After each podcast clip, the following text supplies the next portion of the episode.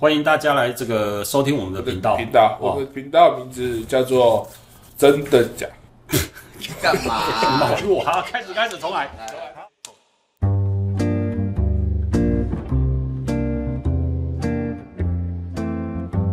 大家好，欢迎收听我们的频道。呃，我是小芝麻马哥。”，我是橘橘哥。啊，我是炮哥，先简单介绍一下啦，我们都是从事这个传大众播行业传播业，对。然后我们的这个每一个人的工作经验大概都超过二十年了。对哦，调查的经验。对，那有的是后置啊，有的是气编啊，然后有的是摄影啊，哈、对对。那所以我们合在一起大概有大概六十年的工作经验，一家子差不多。对，来六十年，你知道什么概念？六十年就是再过五年就可以拿退休金了。对，是啊，一个一个人一辈子的精华大概就这样。既然可以在这个行业做那么久，就表示呢，我们对于这些台前幕后啊，然后一些不可告人的事情还，有不可告人的事情、啊，知道很多。对，还有一些不为人知的秘密啊，我们知道很多。对那所以你们如果对这方面很好奇或很了解的话，想要了解啦，对那就听我们这个频道就对了，不会让你失望的，对，对不对？对好、不听应该吧？应该了，应该。不听你就 GG 了。或者是或者是想要从事这个行业的，哦，对，想要从事这个行业的人，啊其实也可以听我们这个频道。是吗？对会会不会心灰意冷？然后也许松手又不想听一听，你就会放弃进来。对 对，因为我们这个其实做过我们这一行人都知道了，就是都会说我们这个圈子很小了。对对，哦，就看起来很大，但其实很小了。那为什么很小呢？这以后再讲。哦，因为我们今天呢，主题已经决定了，我们先聊我们今天想要讲的主题。我们今天这个主题就是台湾电视史上出现过的鬼，到底是真的还是假的？哦，这么劲爆，对啊，这种是是，人神共愤的话题，你就要聊这种。你听起来会没有觉得很劲爆？是哦，是哦，是哦。没有啊，很敷衍的哦哦哦哦，这么劲爆。不想不想聊，可以早点讲。呃我们现在换话题，既然来得及。哦好，好，话说回来了，讲到台湾电视史，那那就先问，因为我们大家都说自己很专业嘛。对，你们知道台湾电视史上第一个灵异节目是什么？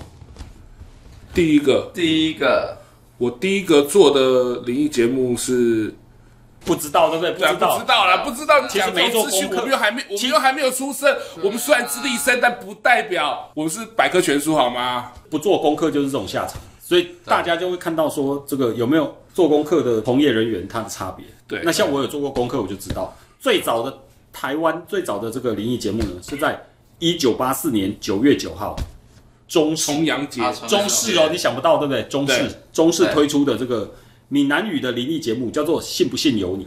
哇，对，哦，然后这个节目呢厉害喽，它包括短剧跟谈话。哇，对。这么前卫，啊。对，它主要的内容是邀请呢有灵异经验的观众上节目讲真实的故事，再由分享对不对专家学者提出各种合理的解释，等于是正面直球对决，直接来宾上来来宾，双方来来直接来讨论说你遇到灵异状况是不是真的？哎，这听起来其实还不错。现在我们现在人做了，对啊我们接下来我我们要要先做我们下次网络 我们可以该网络就做成。可是它是预录的啦，还好啊，life 又不太。其实这节目叫什么呢？叫什么？后来听说日本的综艺节目看到了这个就有了灵感，对所以在日本又做了一个节目超夯。叫什么？矛盾大对决，它的原型就是来这一阵，是吗？我虎烂的。对啊，可是感觉概念很新诶，比之后的那个《玫瑰之夜》还要新。他竟然是直接直球对决来宾，玫瑰之夜等一下再讲。这个节目以后，这个节目之后呢，有一个节目叫做《就在今夜》，他那时候呢就做了一个新的单元，然后这个新的单元呢专门在讲鬼故事。重点是他讲鬼故事的人很厉害哦，是谁？到现在都还很红，对应该你们都知道，叫做司马中原。第一把交椅，到现在应该都还没有人超超越过他。对，他就是从这个一九九零年开始，鬼故事他就在讲鬼故事，到现在大概讲了三十几年了。对啊，现在应该也没有人讲故事比他更那个。中国人怕鬼，大夯呢？哦，对，中国人怕怕鬼，西洋人也怕鬼。你家有没有养小鬼？对，大概是这样。然后接下来呢，就是一九九一年了。一九九一年，这时候台视做了一个节目，叫做《玫瑰之夜》，超大家都知道的。哦。它里面有一个灵异照片的单元。哦，那个那个，我小时候看那个节目，晚上还不大敢睡觉，哎真的，那个时候最经典就是那个什么鬼面语，超级经典。好像一大群同学，然后出去玩，在那个溪边烤肉，烤肉。然后结果那个刚好拍到，拍那个烤的鱼，结果那个鱼皮跟鱼肉焦掉部分看起来像一个人的脸。对，对，然后据那个寄照片来的人说，他那时候拍到那照片的时候呢，同时他耳边听到有一个阿伯一声在跟他讲说：“一样喝假。”哇哦，对啊，我那个时候大众，对啊从此台湾电视史上的灵异节目就跟肉粽一样，一整串啪对啊，下来。对，然后从一九九一年开始，一直到这个二零零零年这十年间，不断的在做灵异节目。全盛时期呢，一个礼拜有十三个灵异节目同时在播。十三是什么概念？一个礼拜才七天哦，所以十三个就表示平均每一天有将近两个节目。对，所以那时候转哪一台几乎都是灵异节目，这就是台湾灵异节目史的全盛时期。呃 鬼故事精华时期、战国时期，然后呢，因为这样子，所以说出了一个巨星，好几个巨星。我们刚刚讲到司马中原嘛，对对是一个。然后后来呢，有一个有一个灵异节目叫做《神出鬼没》，里面也出一个巨星。到今天哦，现在是二零二二年了嘛，二零二一啦，二零二一到今天呢才超红，它还被翻拍成电影，现在还不断的在那个。新的电影还在筹备，系列电影，对，它大概就等于是台湾的蝙蝠侠，大概是这个层次谁呢？对，叫做红衣小女孩，哦，超级厉害，还被拍成电影。好像拍到红衣小女孩三还是四了，所以这代表什么？就代表红衣小女孩一二三都卖得很好，要不然怎么会有四？就第一次看到那种报道性的节目，然后竟然报道一个鬼，然后可以像连续剧一样，每个月然后都不断在追这个红衣小女孩到底在哪里又出现，在哪里又出现，在哪里又出现。但是你们你们还记得那个红衣小女孩当时内容大概是什么吗？也是一个很恐怖的过程。我怎么记得好像爬山什么，就是就拍到她的那个人头被射下，影子不是不是不是，哎、你讲那个无缝，什么东西、啊？她她不是人头被射下来，他是拍到呢有一个穿着红衣服的小女孩，然后她好像背着一袋东西，然后要从人家的烟囱跳下去。有那么细吗？真的那一天，而且那天很特别，是十二月二十五号。嗯嗯，对。然后隔天那个烟囱被爬去那一家呢的小孩，才发现他床头的袜子里面被放了礼物。对，所以他是圣诞老人哦，什么啊？对啊，红衣小女孩你们不知道哦，我这个这个可你没有吗？你们没有印象？你没有追查过吗？没有你没有追查红衣小女孩？你摄影做那么久，那个时候没有那个？没有，那你有追查过什么？因为他是比较太真实的人物，你们不会追查，你们是你们是追查假的。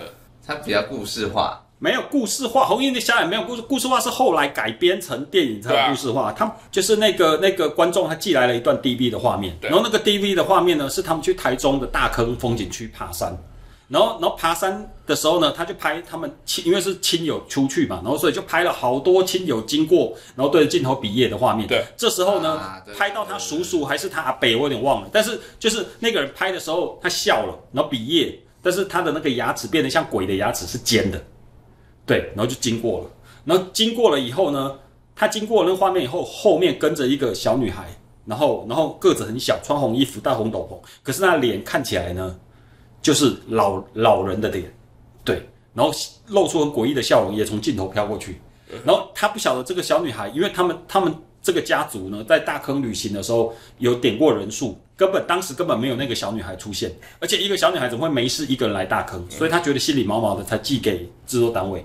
然后这件事情后来衍生做很多事，就是结果大家那边解析了半天以后呢，隔了一个礼拜还是两个礼拜，就有说听到一种说法，就是当时被拍到那个牙齿尖尖的那个阿杰还是阿贝死掉了。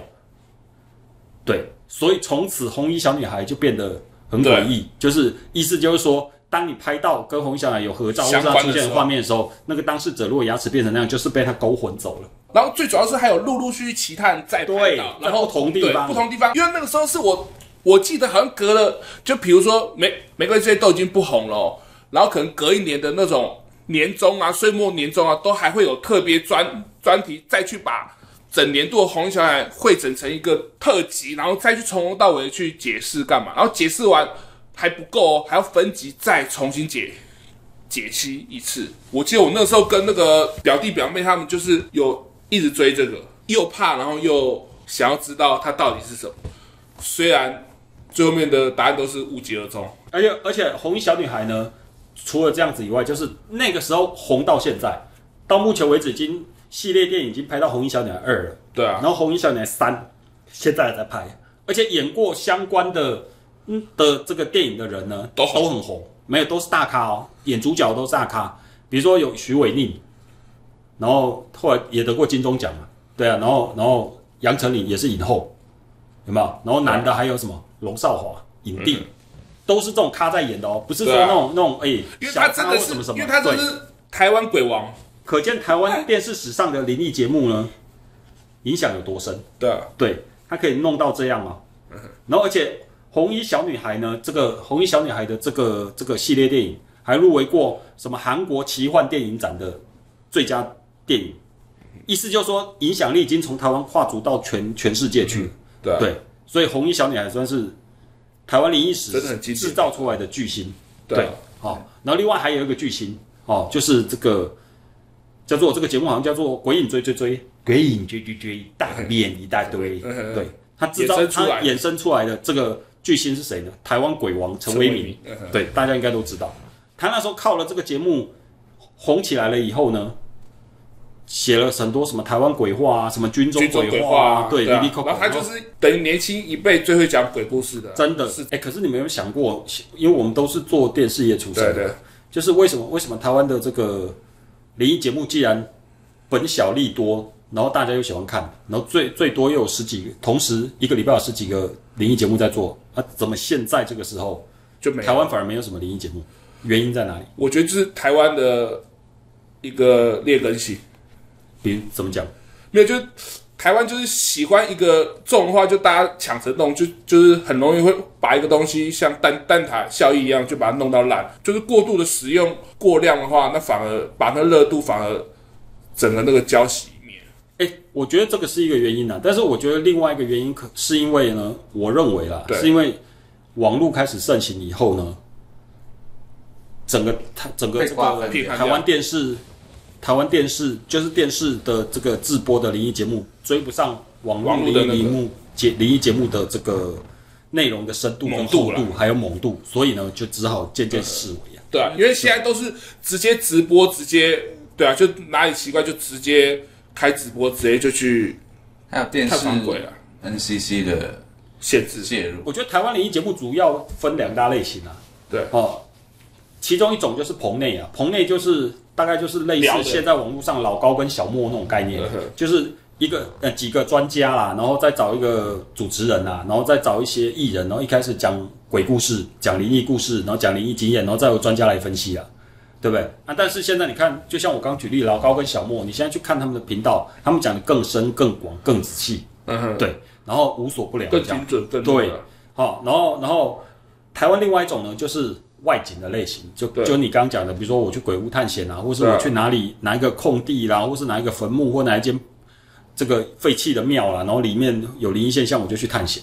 对对。对对，可是现在探，你看那个那个网络频道出现的那些探险的，哇操，比猛的，然后比直接的，有没有？然后然后比遭遇更刺激惊险的，对啊，对，那台湾台湾综艺节目，或是台湾的灵异节目，因为对有 NCC 的关系，尺度上会受到限制。对啊，就比如说我我看到我被鬼吓到了，我在我在网络节目上我就直接骂脏话了，对啊我，在电视上我连消音我都可能被罚钱。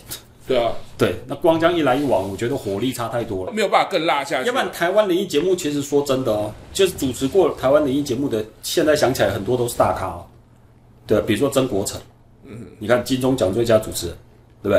然后比如说白冰冰，嗯啊，然后还有谁？哦，文英阿姨，还有她有，她有，他不是魔法嘛？不是她，她有主持过灵异节目，厉害了吧？而且跟她一起主持的也很有名哦，现在就坐坐牢了，秦伟。秦伟，所以所以说，在台湾主持过灵异节目的，哎、其实其实就是算是主流，所以很多都是大咖。哦。我我现在想到了，孙协志也主持过，哦，对，然后还有那个侯昌明，嗯，对，一堆啊，嗯就是那种演艺圈的一哥一姐，形象好的什么的，大家都大家都在主持灵异节目，所以灵异节目真的算是台湾的主流了。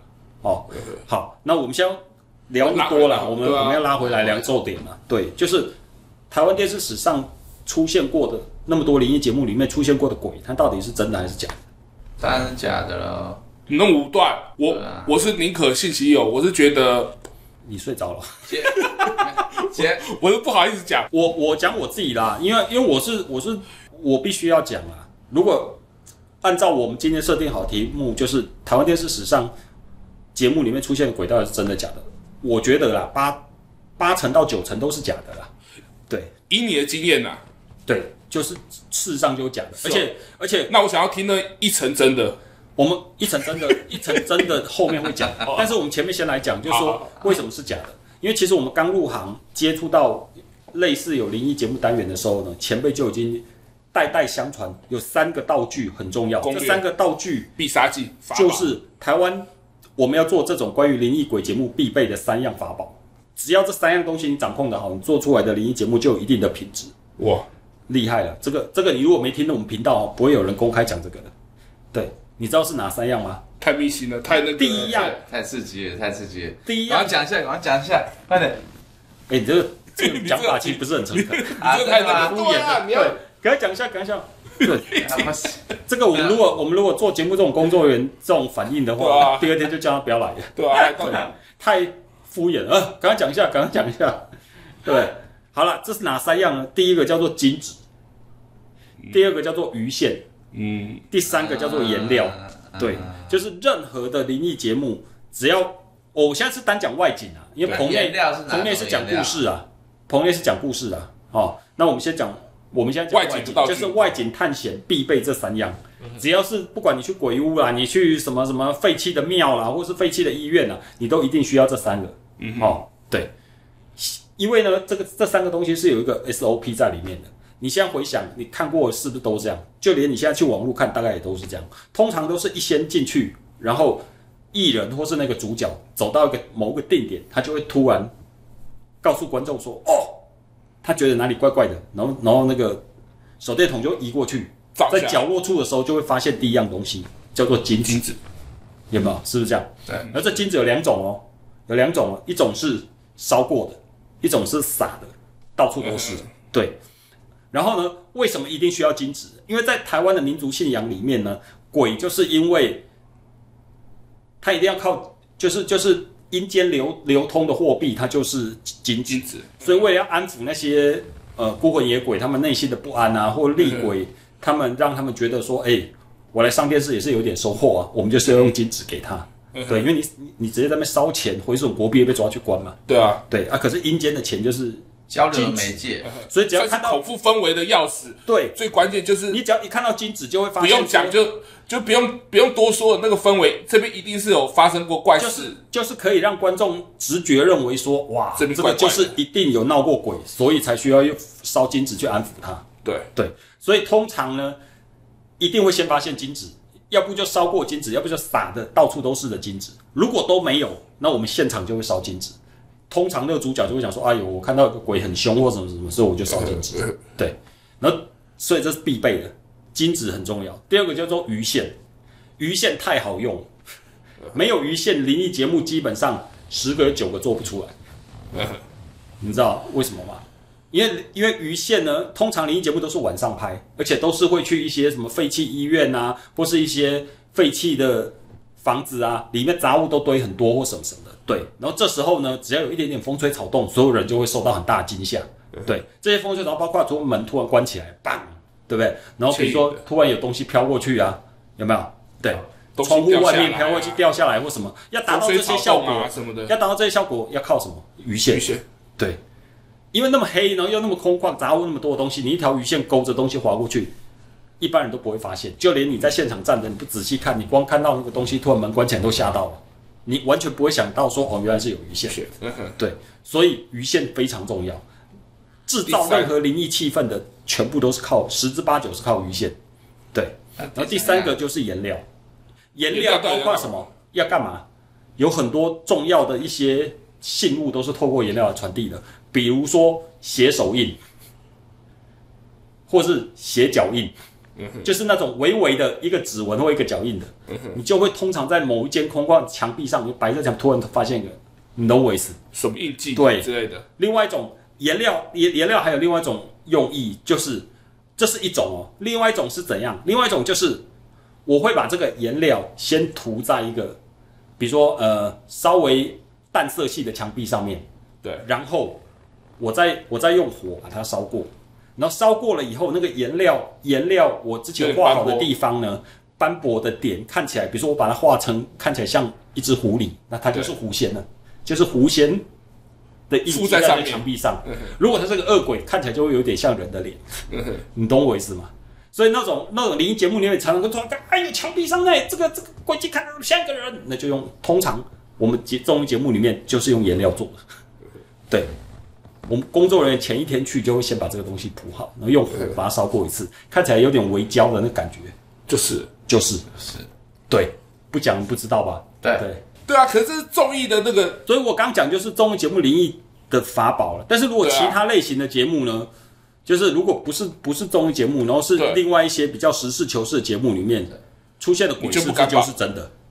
这个要问摄影啊，因为摄影他他啊，摄影参与的各应该比较种节目他都多，参与对啊，没有我们要各种角度，没有实事求是的，又睡着都是都实事求是，通常都是老师在做。要拍其实拍就是不太到，对啊。那你碰过老师讲出来这些话，然后你也在现场，你觉得那些老师都胡乱的吗？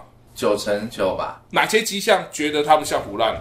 比如说我们到一个空地啊，对啊，那那个老师就带我们进到那个现场，对，然后进到现场，我们开始拍的时候，老师就会突然说：“哎，你后面有一个东西哦。”然后我们大家就往回看嘛，那时候是还没开始的时候，哎，这个会让你这个更信这跟综艺节目的做法差不多啊。老师说感应，那个我们通。常通常发来的艺人就会叫他说，老师讲什么就是配合做。嗯老师一说感应，立刻会有个说啊，我起鸡皮疙瘩，就是这样。你要啊，我头好晕，对，对。就是这样，干呕对啊，必备技能。那些老师应该说他们都是力求表现的。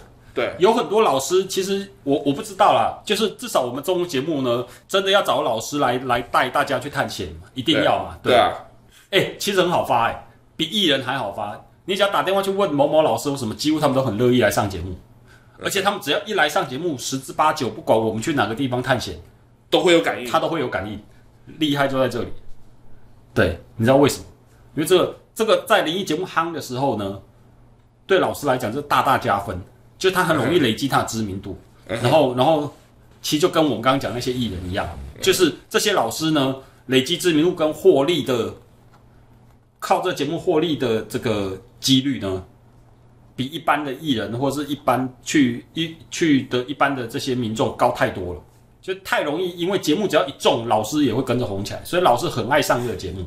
力求表现，镜头来就哇，有啊，所以所以所以你几乎看到那些常上灵异节目的老师，就像我知道的有一个有一个老师，他就是常常几乎以前你只要看灵异节目，诶，那个老师稍微形容一下，长得有点像流氓，然后有个电棒卷头，有没有？有留胡子，没有留胡子，没有留胡子，呃，留胡子壮壮那个也是一个，但是我讲是另外一个，就是没有留，看起来电棒卷。他每次上节目，他几乎都会感应到哪里有鬼，然后他就会施，然后只要艺人有状况，马上施法，然后艺人才又被他很惊险的救。那有风水节目啊，那个老师后来听说，就是这种节目他，他弄做了几个以后，整个整个超夯哎、对不对？就是他好像好像好像不晓得在淡水还是哪里盖了一个他自己的那个不晓得几层楼的的庙，哇，对，然后 PTT 上他也很有名啊，就是对，就是找他去找他去问事，就是他去帮你算命，算个命六千块起跳。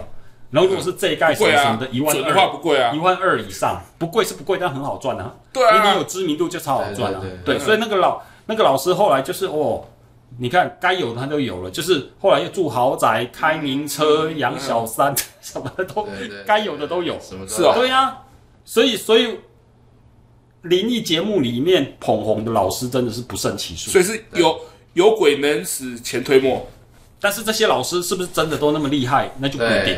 是哈，像我就认识另外有一个，就这个再讲一个例子，就是有一个女的，然后那个那个老师是，她除了除了偶尔会上灵异节目以外，她还教人家紫微斗数，哦，对，这应该很好猜吧？但是超不准，我必须说超不准，因为我以前在其他另外一个节目啊，其他其他另外一个节目当工作人员的时候，然后我们有一次出另外一个外景，跟鬼没关的，对。但是就是在路上比赛，然后结果呢，我们那时候主持人是两个，当时也很红了，现在也还在线上主持人，对，然后一起他们一起在路上在东区那里呢，就遇到这个巧遇到。巧遇到，对，私私私底下发生的事情，当时节目有播，可是大家观众可能忘了。对，然后他就问那个那个那个这两个主持人，男的主持人就问这个老师说呢，哎，老师老师，既然遇到你，哇操，你好厉害哦，你上了灵异节目，然后然后讲讲一些。都很呃帮人家趋吉避凶嗯方法都很厉害对。那你帮我们两个看看，我们两个接下来呢，谁的运气会比较好？对哦，那老师看着煞有其事哦。然后他就先讲说，哦，第一个男主持人，我跟你讲，哇操，你面色很暗淡啊，然后看起来最近最近好像比较累啊，然后你的气场比较低落啊，所以呢，最近一个礼拜你要特别小心哦。哦，你会发生可能如果没有注意的话，你可能会发生一些工作上挫折啊，然后你有可能会受伤什么的，讲的很差。然后另外一个讲说，哇，你满面红光啊，哇，操，看起来这个哇额头还在发亮啊，对啊，你最近的整个人气跟磁场整个旺起来。接下来一个礼拜你要大发了，这个礼拜里面会发生一件大事，而且这这件大事呢，你会因为这样得到很多钱，听起来很好，对。嗯然后这个录影就结束了，哎，结果才隔一个礼拜，你知道真的发生大事了。他讲很不好的那个主持人，什么事都没有；他讲很好那个主持人呢，当时发生了一件很经典的白嫖事件。哇 报纸上面都是那个主持人，都是出来控诉说那个主持人叫鸡以后不付钱，对也算是红了。嗯，就他灰头土脸啊，所有的活动都暂停，他经纪公司还出来解释说暂停他经纪人，然后不接受访问啊。白嫖好像很容易查，很容易那个查出来是谁。那那有本事就查，对啊。然后你查了以后，记得不要留言跟我讲，你们可以私讯，然后如果你猜对，我就会给你一个赞。因为不方便直接讲啦。对啊，但是但是那个但是但是那个主持人最近跟鸡排妹好像也有发生过一些关联。对，啊，嗯对，哎，不要，对啊，对啊，你什啊句句歌什么都怕啊，不要，我们还是低调一点，因为你？怕影响你的 case 的。对啊，都是很好的，很好的主持人，大家都很对啊。我没说是不好的主持人啊，我只是说他以前发生过这些事。对，是那个老师不对，然后那个老师后来你知道，老然后还有一件事，老师真的很还有一件事。，就是后来小 S 怀孕的时候，然后那时候小 S 不是前两胎都生女生嘛，所以第三胎一堆老师在，就是那个我还记得是苹果日报就有在访问说，一堆老师说小 S 第三胎到底是生男还是生女，然后当时有访问我刚讲这个灵异节目起家的这个女老师，她她就在那边报纸上面大篇幅的。很铁定的讲说，这一胎呢，根据她的卦象、斗数，她的小 S 面相来讲，百分之百是女，生的是男生。嗯，对，然后就隔了一个礼拜，小孩子就生了，对，她生的就是女生。对，那这个，所以我这老这老师讲，所以我意思是，有问题。也不见得有问题。那你要不要公布他的姓名？他只要这么糟糕的话，既然是这样，我就先公布居居哥的姓名，好了好了，没有，不是没有，因为我的意思就是说，我们当然可以公布啊，但是公布我们这频道下礼拜就下架哦了，对不对？因为我们不不要断人家财路。对对对对虽然这个老师，我觉我就知道他偶尔不准，他只是偶尔不准，没有没有，刚好通被你脏到你。讲错，通常不准。但是但是呢，而且他最近其实也没有什么那个了啦，最近他算是在命理界比较沉寂了。哦因为现在也没有灵异节目，也没有让他出口你害不了那么多人，不要再把对他，不是不是不是不是不是，就是我们不要打落水狗。哦，对，所以我现在不如公布那个白嫖的主持人，因为他现在很夯。哎，你如果基金哥不自业义务，你要我讲我就讲，我是没有在怕的。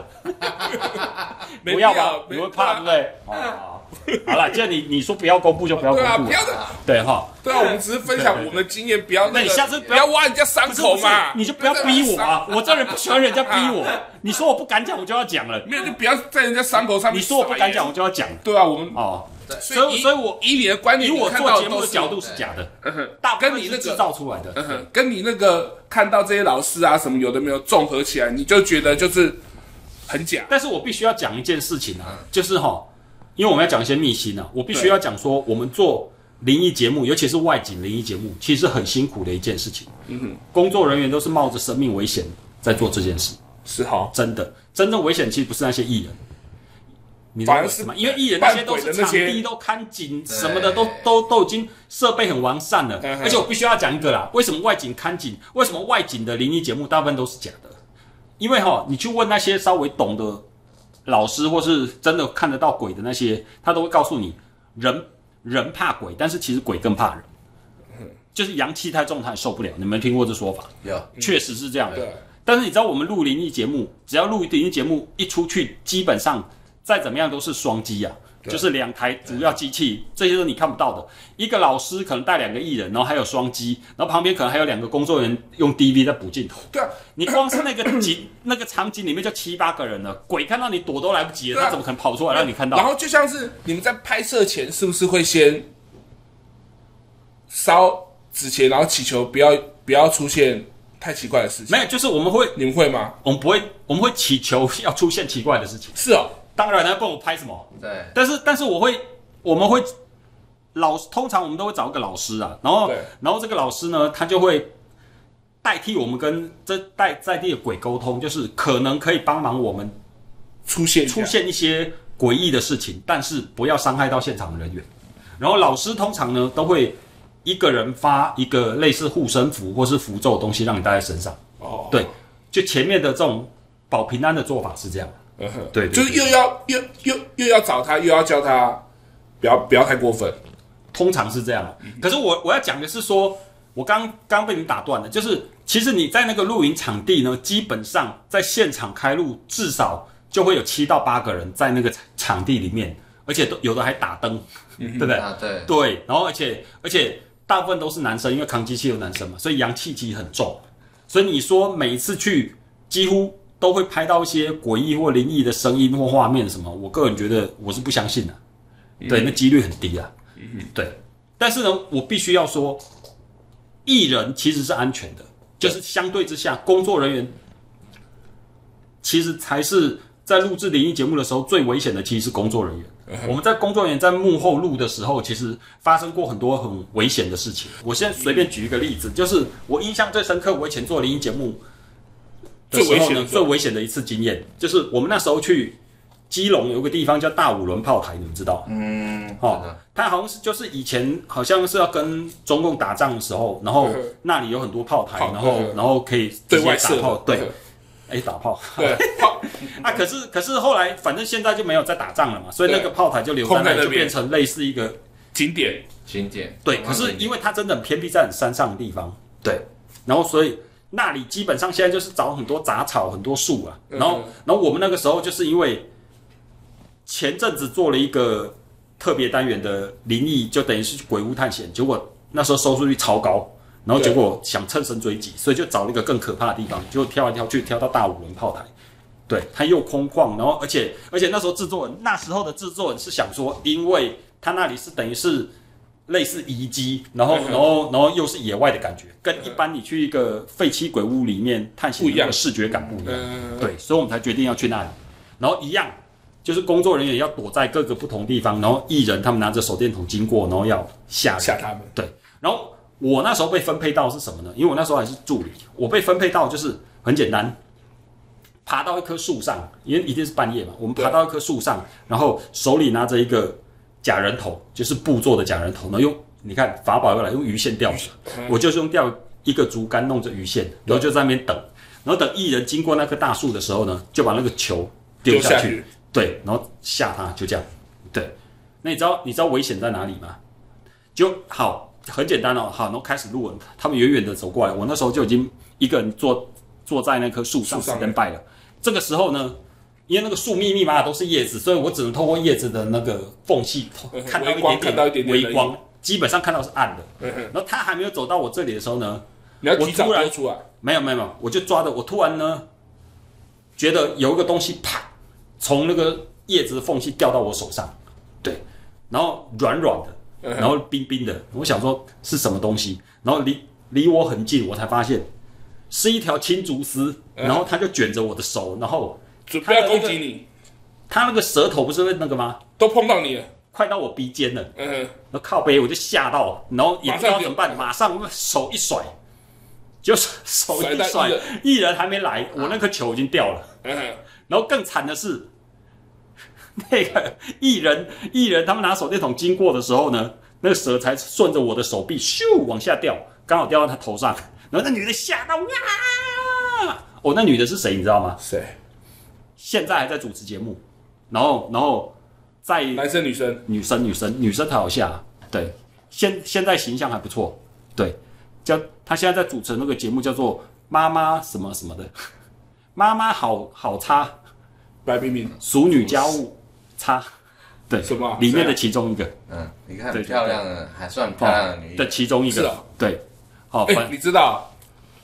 就这样，然后吓得哇，然后就跑掉了。嗯。对，然后然后这样就录完了，对，然后事后我下来的时候，录完然后大家下所以来真的有拍到那一只蛇，他就拍到有一团东西掉到他那个呃，掉到可未必头上啊，然够后在他头拍到那么上离开。那么清楚。没有，那为什么会说为什么会说很危险？你知道为什么？因为我们事后录完的时候，然后我才从树上下来，然后大家工作人员都要结束的时候，哦、因为我才跟旁边的人讲说，妈干，刚刚有一只蛇掉到我蛇掉下个，对，然后那时候就有一个执行制作，就想说妈，就妈就觉得说，妈干，那我这种打击，然后他一脚把那树踹下去，那树一抖动。妈干，像落山一样，赶快，十几只青竹丝直接掉下去串了，你懂我意思吗？所以我那个时候算我运气好，嗯，对它掉下来的时候，我刚好一甩，然后那只蛇还刚好掉下去。如果没有掉下去，它咬下去，对，然后然后掉下去也没有你知道大五咬到多远？大五轮离市区多远？基本上只要青竹丝咬到，我应该就拜拜了啦，我来不及去打血清了。嗯，对啊，所以我们以前做这种节目，其实是用命换来的。对，所以我的意思就是说呢，做这种举这个例子，就告诉你们，台湾所有的灵异节目呢，都很辛苦。最辛苦的是幕后工作人员。工作人员对，除了幕后工作人员，其实我觉得啦，像你做剪接的啦，G G 哥做剪接的，他应该觉得灵异节目是你剪你剪过嘛？对啊，你觉得好剪吗？就费工啊，就是需要需要那个注意一些蛛丝马迹啊，你们的那些掉线就要想办法避掉、修掉啊，声音什么乱窜干嘛，就是没有事也要硬把它就是弄得很严重这样啊。简单讲就是，其实哈，灵异节目对这种剪接来讲也是特别辛苦。弄一集灵异节目要花的工，可能是一般节目的三倍时间的。对，因为第一个晃的画面也要嘛，然后避开鱼线嘛，要细修嘛，要不然被观众看到知道你假的了嘛，对不对？然后调色很重要嘛，对啊，对不对？就是有时候要故意亮，明明有点亮，要故意调暗嘛，对不对？嗯然后声音收音呢，一般一般都是要求收音越完整越好，但是我们录灵音节目有时候还会故意要求后置说，哎，要把这声音调爆，或是把这声音调小，对不对？因为就是要制造那诡异的气氛。哎，如果我们我们做其他节目，只要拍到女明星走光了，随便放个草莓就好了。哎，灵异节目不能放草莓啊，对，对不对？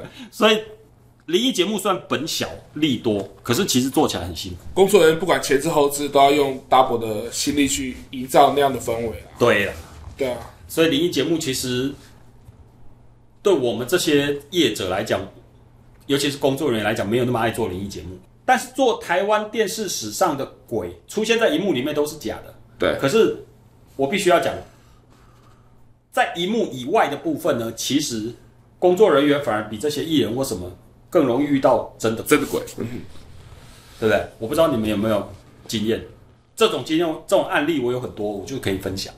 我随便讲举一个例子，就是我以前我以前在一家制作公司，然后因为那个时候呢，我们做了一个关于鬼的单元大众，然后接下来那啊这个单元很简单，就是现在你在网络上很常看到，就是我去找个废弃的地方，然后让艺人进去探险，然后看看里面会发生什么灵异状况。我们那时候找的人，那那时候的外景主持人很红哦，就是台湾鬼王陈为民哦。哦，它的进行流程通常都是陈为民，他会在这个，比如说是一个废弃的建筑物，他在门口就会讲说讲一个鬼故事，然后就会讲说，因为呢，这个冤魂呢，他在这个废弃的建筑物里面呢，留下了三样东西，所以他没有办法离开这里，因为他心里面对这三样东西对他来讲都很有意义的，所以他就一直留在那里。所以我们如果要帮他解脱呢，就要请艺人进去把那三样东西找拿出来。逻辑大概是这样的。啊，但是中间就找过程当中，我就一直吓他。嘛。对，然后，然后，因为我前面有提过嘛，就是其实其实做我们这种灵异节目里面有三样法宝嘛，其中一样最重要就是鱼线，还有颜料啊、哦对，然后还有金纸，所以我对。们提在来录影之前呢，一定要有工作人员先进去里面把鱼线都绑好，然后把东西都弄好，把假颜料什么都磨好，金纸切好。都弄好，对，然后然后呢，我们那时候的那个工作人员执行制作，他就负责做道具的，他就一个人。跑到那里面，但是他本身当然是不信鬼啦，然后然后所以他就一个人从下午大概四五点开始，他就在那边陈设道具，然后一直到我们大概晚上八点九点以后，我诶艺人跟主持人来就开录，大概就这样，所以他中间有一段时间是他自己在里面陈设道具，嗯哼，然后然后那一天录影完也都没有什么问题哦，对。哦对，然后然后录完了以后，第二天，这个人这个人这个人基本上他很少请假。我认识他那么久，就是我在那间公司大概起码五六年时间，我认识他大概四五年，他几乎不请假。嗯哼，对你只要你只要去要做道具或是要找他，然后基本上礼拜一到礼拜天他几乎都在。对，因为因为这个人就是个很老实的人年轻人，然后就勾引这样，然后所以说他几乎就是把工作当成他的职业，他也很爱做道具。哎、可是他那天请假了。对，对，然后我们想说奇怪，只发生什么事情？好、然后但是那时候还没有想过是什么事哦，然后结果第二天又请假，对，然后然后就想说，哎，奇怪，怎么会连续连请两天假？然后打电话给打那时候那时候打电话给他，然后直接进语音信箱，对，然后就觉得不大对，然后然后就想说他到底发生什么事情了，然后就有人知道他租屋的地方在哪里，然后就就去就去他家，对，然后就去他家以后打开门，妈干吓一跳。他租屋的那个地方门一打开呢，他整个人那个脸呢、就是苍白的，青色的，就是脸上好像好像好像会发发绿光吗？对，因为我们是晚上去看的，现在想想想回想是不是心理作用或什么什么？嗯对，然后然后就问他，就问他说，哎，怎么样啊你怎么都没有去上班或什么的？然后他就想说，因为他他那一天我们录完影回家以后呢，他突然觉得全身都很冷，对，然后一直流汗，可是一直流汗，然后然后他就去看医生，可是他去看了医生呢，去看内科，然后然后然后医生就说他没什么问题，然后而且在帮他打那个，就是就帮他量体温什么的，全部都很正常，对，然后就建议说他再去做什么其他科，然后所以他又去看了看了外科啊、脑科什么什么，全部都都没问题，那就正常。可是他就是觉得他很不舒服，然后全身都在抖，对，然后都想说干怎么会这样？对，然后他也不知道为什么会这样，然后然后这时候我们有一个比较有经验的，就是他家是开公庙的，然后就想说干你会不会是卡到阴？嗯哼，对，然后然后最后但是那个人很铁齿，所以他本来不去，可是结果第三天呢，第三天他又请假，然后我们就想说妈干到底发生什么事情？然后然后然后这次打电话给他，他接了。然后他接了以后，他他就声音很弱，说他要去找那个家里开公庙那个人听电话。好，那个人就听电话说啊，你找我要干嘛？然后就想说没有，他昨天晚上，嗯，就是睡觉的时候听到耳边有一个女生的声音说，你为什么不去？对，妈干。然后然后他就所以说就说，那你们可不可以来带我去？然后我们才带带他到那间公庙。然后那公庙的那个师傅帮他看了一看，才说，就是因为他之前去那个废弃的鬼屋，他一个人在那边绑的时候，然后里面呢那个废弃鬼屋真的有死过一个女生，对，然后他就觉得说你在这边装神弄鬼啊，就是在亵渎我的名声，因为你在吓别人嘛，但是别人会以为是我弄的，所以那女的就觉得不甘愿，所以就附在他身上，跟他一起回家，对，所以他才会有那么多一口口的，奇奇奇怪怪的东西。嗯哼，对，那那到底是因为什么原因或什么？如果照我的立场，当然你也可以解释成说他精神紧张，因为他一个人在里面，然后或者是受了吵到风寒又或干嘛？对，或者是或者因为日夜温差大，所以他那时候有点感冒，然后所以他才会这样，对不对？可是可是就算是这样解释，你也没办法解释说为什么他连续两天三天都没有复原的迹象，而且。而且如果他有感冒，为什么他去做任何检查都没有异状？可是他确实，我们确实看他整个人是精神萎靡，全身流汗，然后然后整个人讲话有气无力。对，这个这个我觉得就是比较没有办法解释的部分。嗯对啊，那像你呢？你拍摄现场都没有碰过什么奇怪的吗？有啊，就是遇过很多奇怪的事情。你讲一个你都保留得最难解释的啊，对啊，你都你好像没有故事都藏起来，没有，像是老师讲的吗？还是没有，就你觉得你觉得啊？觉得最难以解释啊，然后最最觉得最诡异的啊，啊，就是像像像我们之前去拍一个这个九二一的这个东西嘛，那之前九二一不是有发生一些事情吗？嗯哼，蛮多人都九二一是地震吗？对，九二一地震，哦是对对对对，然后我们去做回顾的东西嘛，哦，九二一地震回顾，对这样讲清楚。地震回顾。喂，要不然观众听众会以为是九二一地震当天发生的事。对。啊，我们去做回顾，然后嗯，然后回顾嗯会去那里拍之前发生事情还存活的人嘛，嗯。然后拍拍完之后，我们晚上去住那里的饭店，就是庐山那里的饭店。然后这住饭店晚上要睡觉了嘛，然后睡觉睡到一半，然后发现，哎，脚我的脚怎么在动？因为你没死，所以会动啊。对对对对，我然后我眼我眼睛马上张开了，然后就觉得哎脚还在动，是就是感感觉脚脚是被移动的，然后那时候我就吓到，我就不敢就睡不着了，我就把整个电视啊什么都打开。嗯哼，那因为我们是出出双机去拍的嘛，然后还有另外一个摄影师，对，还有另外一个摄影师。然后隔天，隔天我们就是约好就要去吃早餐的时候，然后一起出来的时候，就是那个摄影师就跟我讲说：“哎、哎哎我跟你讲一件事情哦。”然后我说：“什么事？”他说：“我昨天被拉脚了。哇哦，两个人同时被拉脚，对”然后就 我就整整个鸡皮疙瘩都起来了。对这个这种东西就是很难去解释。就是同时两个人发，因为两都都两个人在不同房间，对对对对。但是发生同样一件事情，所以这就代表那个好兄弟生前可能是做脚底按摩，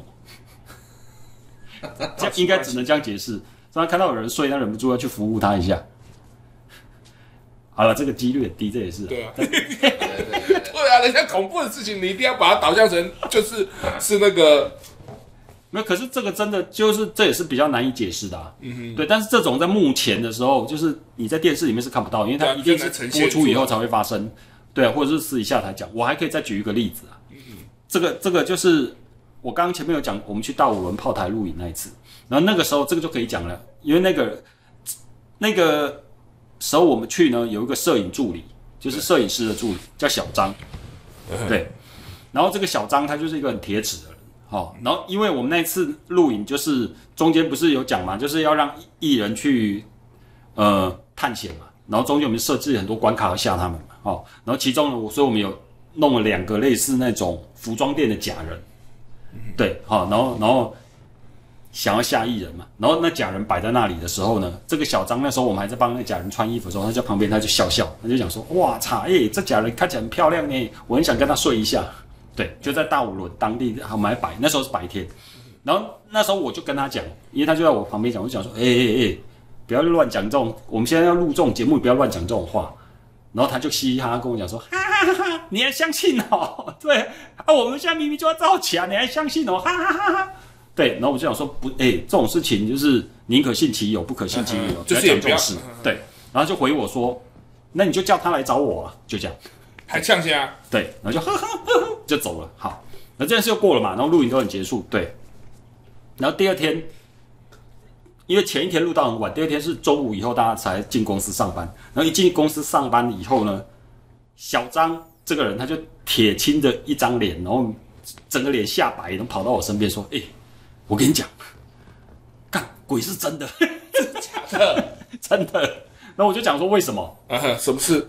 他说：“干，我昨天我昨天不是这边讲说。”叫他来找我？叫他来找我吗？然后你不是讲说叫我不要乱讲？我说对啊。然后呢，然后说，然后他说他，我是说他有去找你嘛？他说我也不知道，可是我出车祸了。对，我就讲说那时候我还回他哦，我说出车祸又怎么样又不？代表他来对啊啊。不是，他说我从昨天晚上回家到今天来上班，我出了三次车祸。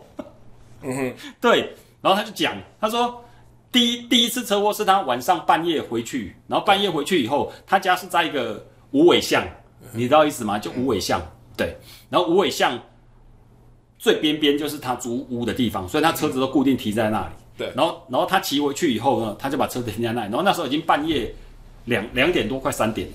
对，他说呢，基本上是没有人的哦，然后他车子才刚停好，才刚要转头，突然有一个看起来很像喝醉的人，就是骑着一台摩托车，直接把车子撞下去。然后他刚好一开车没撞到他，但是把车头撞坏了，撞了，没有撞撞坏了。没有撞坏，就后照镜整个撞断。对，然后他想说妈干那也很衰或什么什么嗯，然后对方对方又喝醉很鲁，然后然后也没有听他解释或什么，跟他吵了架就跑掉了，所以他只自认倒霉，然后把他绑一绑。对，他说就这样，然后他说，然后第二天早上隔天起来，起来，对，然后绑一绑，他想说他要先去修车嘛，对不对？哦，他要先去修车，然后他就把车子车子骑出去，骑到他们家那个无尾巷转过去的那个地方，对，就是无尾巷转过去的地方，大概距离他家大概只有五十公尺。然后他说他每天都骑，他很熟，对。那结果他那一天一骑出去呢，哦，才刚骑出去，突然平常都没有这种事哦。他说突然有一个有一台计程车就逆向行驶，然后就直接迎他面过来，对，那迎他面过来他就闪开嘛，闪开是不是就没事了？但是他闪开刚好闪到隔壁那个巷子，突然有一个阿嬷骑五十 CC 的机车又从他车头撞过来，嗯，对，然后他他整个人就跳开，然后因为计程车车子就撞到那个逆向行驶计程车，然后那台车阿嬷的五十 C 的车就撞到他的车头，然后好险他整个人跳开，然后然后一跳开以后，计程车就开过去，阿嬷就想说阿利波待机哦，就走了，然后车子倒下来，他脚被压伤了，就这样，这第二件事情，然后那时候车车子他还是继续修，然后勉强处理了一下，他就来上班了。然后我们那时候的公司在那个市民大道那附近，对，然后市民大道只要市民大道只要一回转，然后进一个巷就到我们家。他说他每天都是这样骑，从来没有出事过。对，结果那天一回转一转过去，又又一台机车直接把他撞过去，对，然后刚好撞到他的尾巴，所以他整个人侧滑，对，然后他那时候他牛仔裤。他在讲的时候没仔细听嘛，那那时候牛仔裤上面就是脏脏的，然后整个拉开那个牛仔裤下面整个就侧胸，就你直接给我看。他说妈干，他从来没有发生过这种事。对，因为他讲那句话以后，从昨天一直到今天中午，他连续发生三次车祸。对，所以这个这个也很难解释啊。就是说，当然你也可以讲说啊，这是巧巧合可是可是太密一集一般一般不可能有那么密集三次。对然后后来因为我们去大五轮那一集收视率很好，然后又要去隔周又要去大五轮，然后这个小张就跟着去，非常虔诚。我们那时候在在开拍以前，所有人都会都会那个烧香，烧香，然后放一些什么水果啊，然后三牲，然后大家站着拜拜。他在后面就跪着拜，然后就说：“如果我有得罪你的地方，哦，希望希望大家大人有大量，不要跟我计较。”哎，说的也很奇怪，这次录完那隔周或什么，他再来上班，他就好好的，对什么事都没有，又变成嚣对。嚣张的，他没有变成嚣张哦，他从此就告诉我们说：“哎、哎、哎以后你们讲话要注意哦，不要不要随便乱讲话，这样以后有可能会怎么样怎么样，就这样。”对。所以还是有可能有的啊。没有，我觉得这个是另外一个课题啦，就是就是我是我们今天讨论的是台湾电视史上出现的鬼呈现出来的鬼是真的还是假的？我认为大部分都是制造出来的啦。可是你说实际上有没有？我认为当然有可能有嘛，对啊，还是有啦，对不对？对，这个这个，我们下一次如果要仿效老高跟小莫，我们就可以聊一下这个。对啊，就像是红衣小女孩，对，我觉得人类这种生物的本性就是会对未知的事物很好奇啊。对啊，所以说，所以这就是为什么灵异节目从以前到现在都一有一定的观众会支持的这个原因呐、哦，对。但是我我自我觉得我们最后结论还是要讲一些比较正面的东西啊，就是信而不迷啊。我们可以去相信里面的论点，或是去相信不迷信，尝试去看到那些，比如说节目里面呈现出来的娱乐效果也好，或者是气氛也好，如果你喜欢这些，你可以去欣赏，但是你不用真的觉得说哦，里面我的意思就是说，其实不用过度去探究真假了哦，因为其实我们制造出来的，不管是制造出来或是实际呈现出来的目的，其实只是为了要让大家满足大家对于未知的一种想象。我的想法是这样的。今天呢，因为我们已经聊得热热等了啦，所以我们今天的节目就到这里。对啊太长好记得订阅、按赞、分享，分享是对不对啊？？好对因为我们会继续拍下去。然后如果有什么你们对于这个大众传播还是电视业有什么好奇的地方，希望我们讲什么主题或秘辛，也可以留言告诉我们，对不对？对啊我们应该会继续拍下去哈，继续为大家服务，是吗？是吗？对不对？对，没错对好好好谢谢大家谢谢大家谢谢大家大家。Another guy looking for the perfect lover. The kind of love you only see in a novel. I wasn't waiting for some shiny unicorn out of thin air. around and you don't. But all of a sudden, you're the hero of my story.